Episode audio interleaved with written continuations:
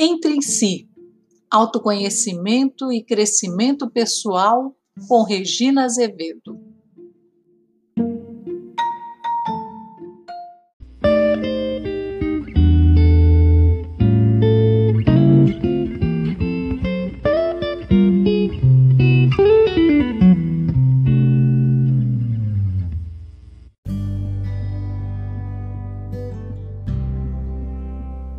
Olá, ouvintes, tudo bem?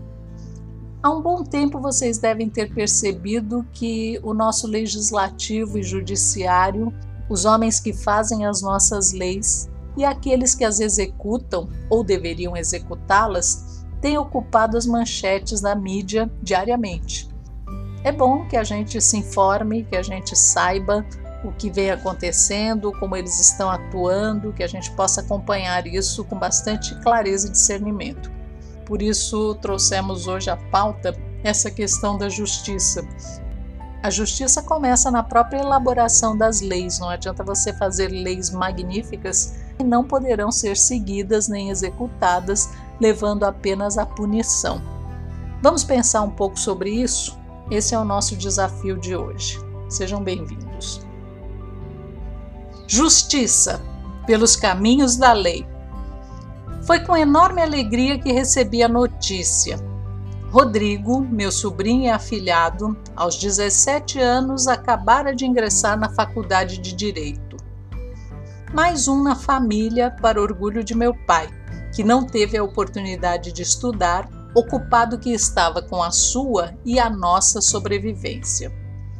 Por ele seríamos todos um clã de juristas, fazendo valer a lei e a ordem mas que se desse por contente. Meu irmão mais novo, minha irmã mais velha e também o garotão com seus doces olhos verdes e ar ingênuo que acabara de optar pelos caminhos tortuosos da justiça. A figura em mármore à minha frente é bonita e algo sensual. Incrustada num pedestal de ébano, uma mulher de vestes diáfanas, olhos vendados, segura uma balança harmoniosamente equilibrada. No arcano 8 do tarô, a diferença é que ela empunha uma espada na mão direita, enquanto a outra equilibra os pratos.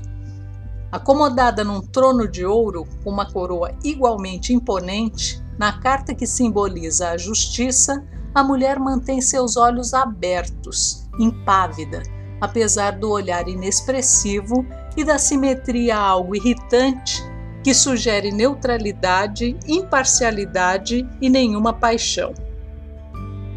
Nos meios de comunicação, o assunto está na ordem do dia.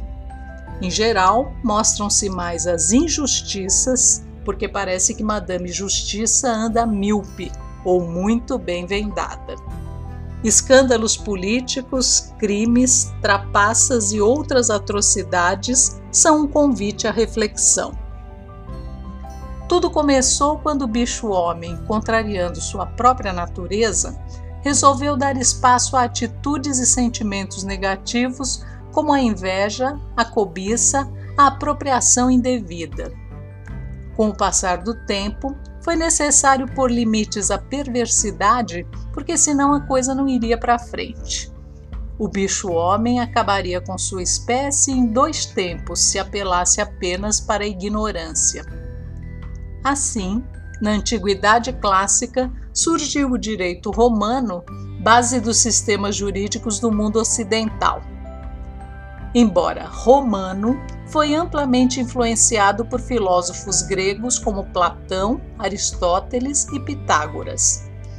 A partir de então, o que era um simples código de honra tornou-se código mesmo, cheio de leis escritas e sancionadas para fazer cumprir o dito popular. Escreveu, não leu, o pau comeu. Parece que os homens gostaram da ideia de elaborar leis sobre as quais repousa toda a justiça. Hoje em dia, seus criadores brasileiros têm seu trabalho supervalorizado e até superfaturado.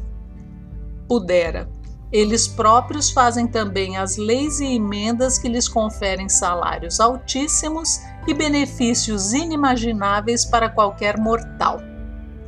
Chego a pensar que os homens do nosso legislativo se consideram deuses à imagem e semelhança do Pai, que com apenas dez mandamentos tentou pôr ordem na casa.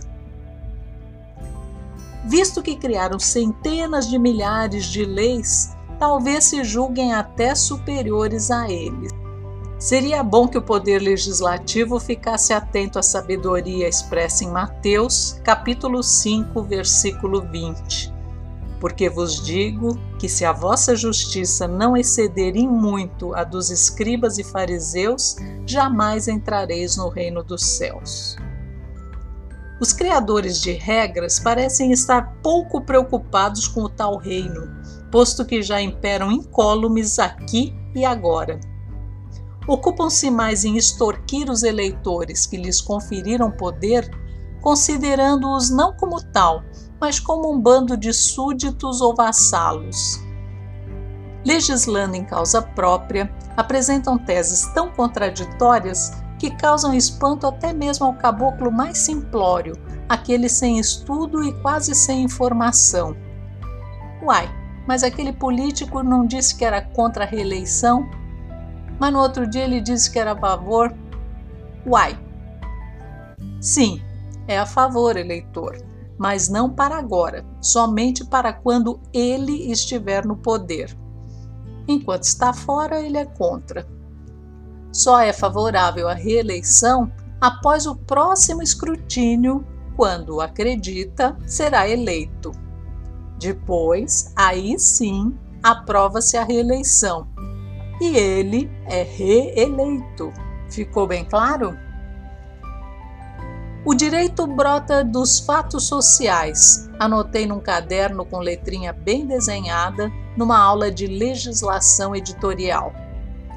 Mas tais fatos nos confundem, apresentando paradoxos a todo momento. Como manter a balança da justiça em equilíbrio quando nos apresentam dois pesos e duas medidas? Na disputa pela presidência em 98, alguns políticos consideraram a reeleição do presidente Fernando Henrique Cardoso fato consumado e fizeram estranhas alianças para garantir também a permanência deles no poder. Prometeram aumentos de salários na Câmara, negociaram cargos. Eles, os mesmos incumbidos de fazer as leis, para que sejam cumpridas por nós em nome do Estado de Direito. Não torcerás a justiça, não farás acepção de pessoas, nem tomarás suborno, porquanto o suborno cega os olhos dos sábios e subverte a causa dos justos. Deuteronômio, capítulo 16, versículo 19. Deixemos de lado os políticos, porque neles raras vezes encontramos qualquer sinal de justiça, preocupados que estão em resolver seus problemas às nossas custas. Voltemos-nos agora a outros representantes da lei. Casos e mais casos têm ocorrido em que polícia e bandido se confundem, cada qual pretendendo ser justiceiro à sua moda. Quando preparei este texto, pensei de pronto em usar como exemplo o falecido bandido herói da década de 90, Leonardo Pareja, moço de classe média e boa escolaridade, que ganhou espaço na mídia por conta de assaltos e fugas espetaculares. Sua ousadia era tamanha que, mesmo fugitivo, chegou a desafiar a polícia telefonando para programas de rádio. Foi reconhecido quando participava de um culto religioso numa igreja e ainda assim conseguiu escapar mais uma vez. Um mês depois, entregou-se, alegando ter medo de ser morto num eventual tiroteio durante sua captura. Mais tarde, protagonizou negociações entre presidiários e autoridades na cadeia onde estava recluso depois de muita conversa e contínuas aparições na TV, conseguiu fugir com outros 43 presos, levando com ele algumas autoridades. Emprestando o próprio colete à prova de balas a um dos reféns em seu poder, ao ser recapturado, foi ovacionado como herói por veículos de comunicação cuja principal função tem sido criar ídolos, ainda que efêmeros e imorais. De volta à prisão, tornou-se o líder do pedaço, subjugando os companheiros e arquitetando nova fuga. Mas um rei é sempre morto por seus súditos, como bem dizia John Lennon. Pareja teve seus dias de glória encerrados pelo punhal de um colega drogado, seu braço direito, que se insurgiu contra sua autoridade. O bandido herói virou livro, virou filme, só faltou virar grife. Ironias à parte, Pareja assumiu, à sua maneira, o papel de justiceiro, chegando a ser confundido com um bom moço, abalando a opinião popular. Um representante do movimento Tortura Nunca Mais chegou a cobrir o caixão do bandido com a bandeira do Brasil, honraria concedida somente aos filhos mais pródigos da nação.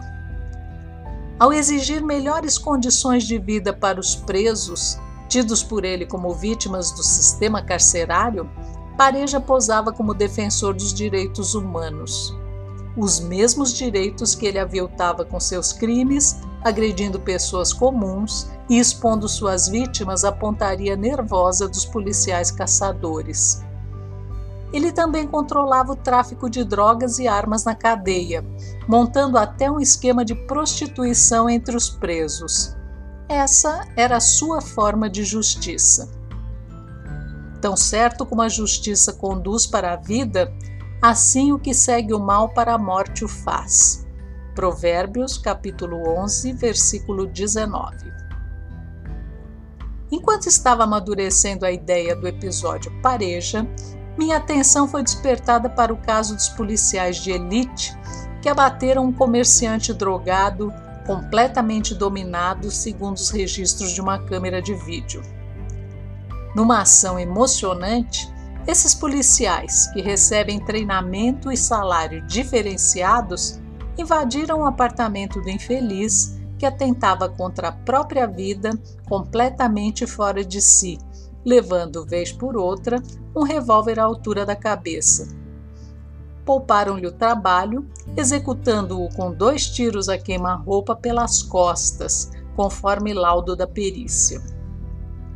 O que se conta é que o homem, desesperado com suas dívidas, mergulhou no crack e maltratava a mulher. No episódio, empunhava desajeitadamente uma arma, sugerindo ser perigoso. Seria justo eliminá-lo com base em informações tão minguadas?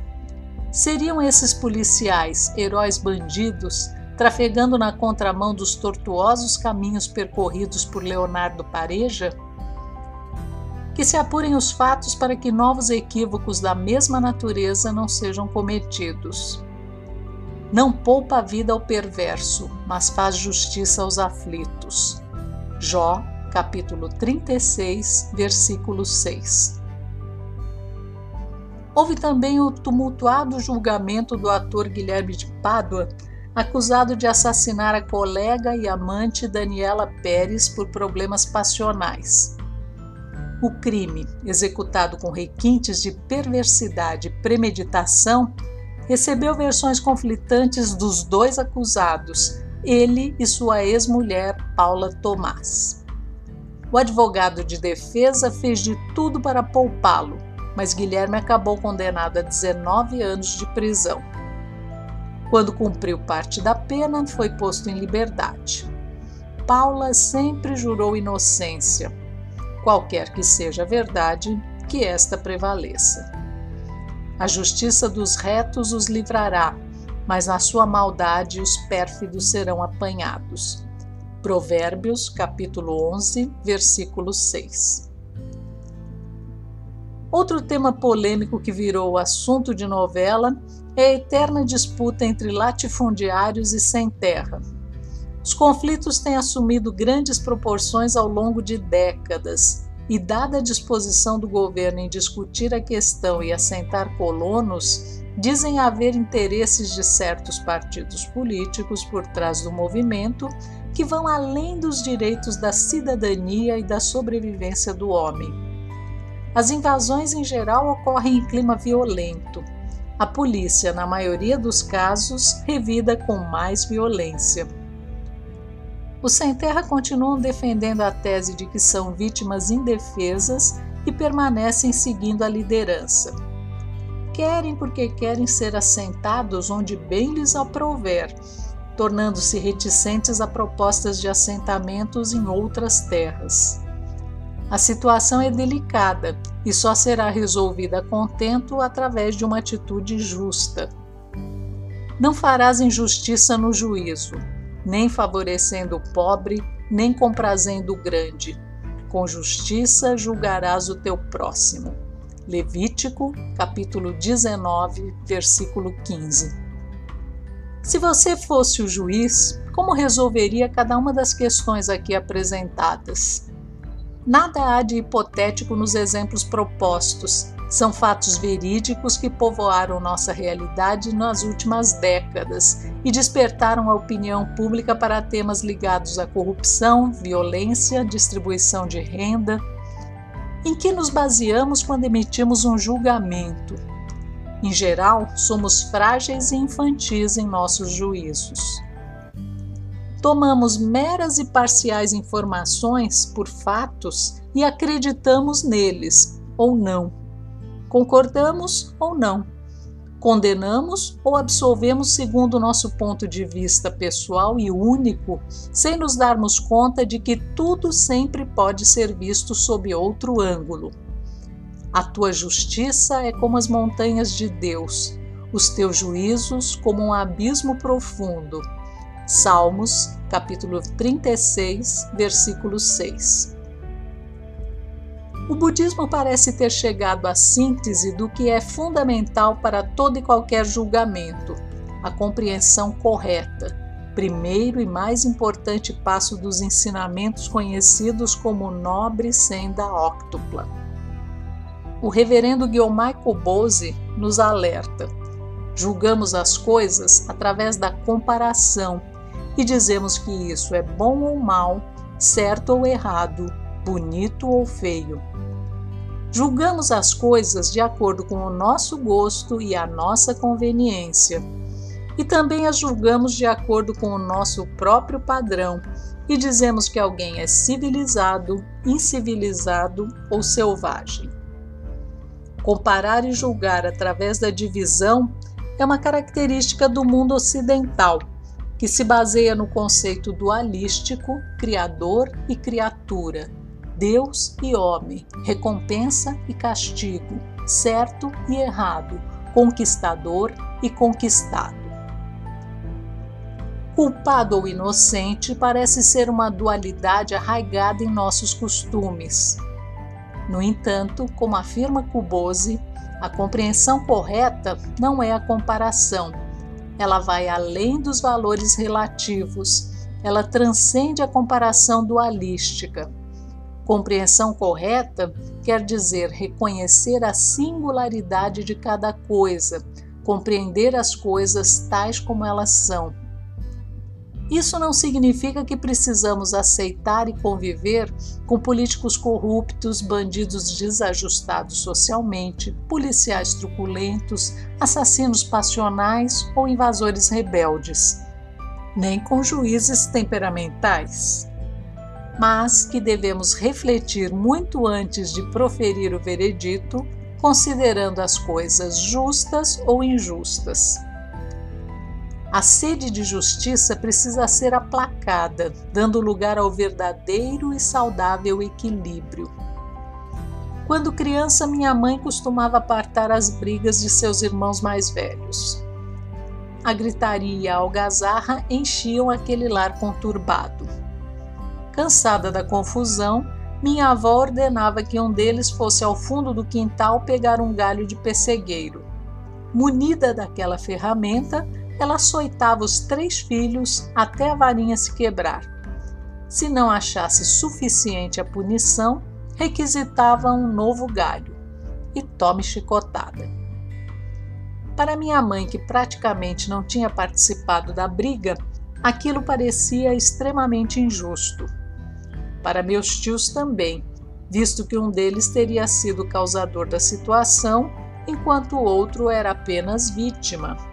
Para não faltar com justiça, minha avó colocava todo mundo literalmente na ponta da vara. Quanto aos vizinhos, atarantados com tantos berros, aquilo poderia parecer extremamente injusto. O que é justo? O que não é? O terapeuta americano Wayne Dyer ressalta: a justiça é simplesmente um conceito que quase não tem aplicabilidade, particularmente naquilo que diz respeito às suas próprias escolhas de autorrealização e felicidade. Mas um número demasiado grande de nós tende a exigir que a justiça seja uma parte inerente às nossas relações com as outras pessoas. Ampliar nosso modelo de mundo, aceitar diferenças, manter a neutralidade, a imparcialidade, aplacar nossas paixões, a exemplo da mulher que segura nas mãos a balança em equilíbrio, é o desafio do justo. Fugir das desculpas fáceis e da passividade nos permite a análise correta dos fatos e a convivência pacífica. Não basta acreditar que Deus quis assim, que é o karma, o destino, está escrito, ou se lamuriar dizendo que isso não é justo. Diminuir as cobranças acerca de nós mesmos e da nossa tão cultuada autoimagem. Viver, ou procurar viver, sem julgamentos, sem condenações, sem punições. Só assim a humanidade estará preparada para trilhar verdadeiramente as sendas da justiça.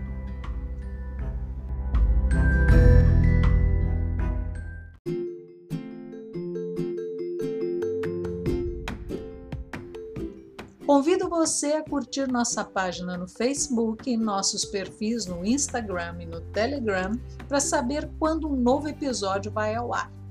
Deixe também seus comentários nas páginas para que possamos conversar sobre este e outros temas rumo ao seu crescimento pessoal. Obrigada!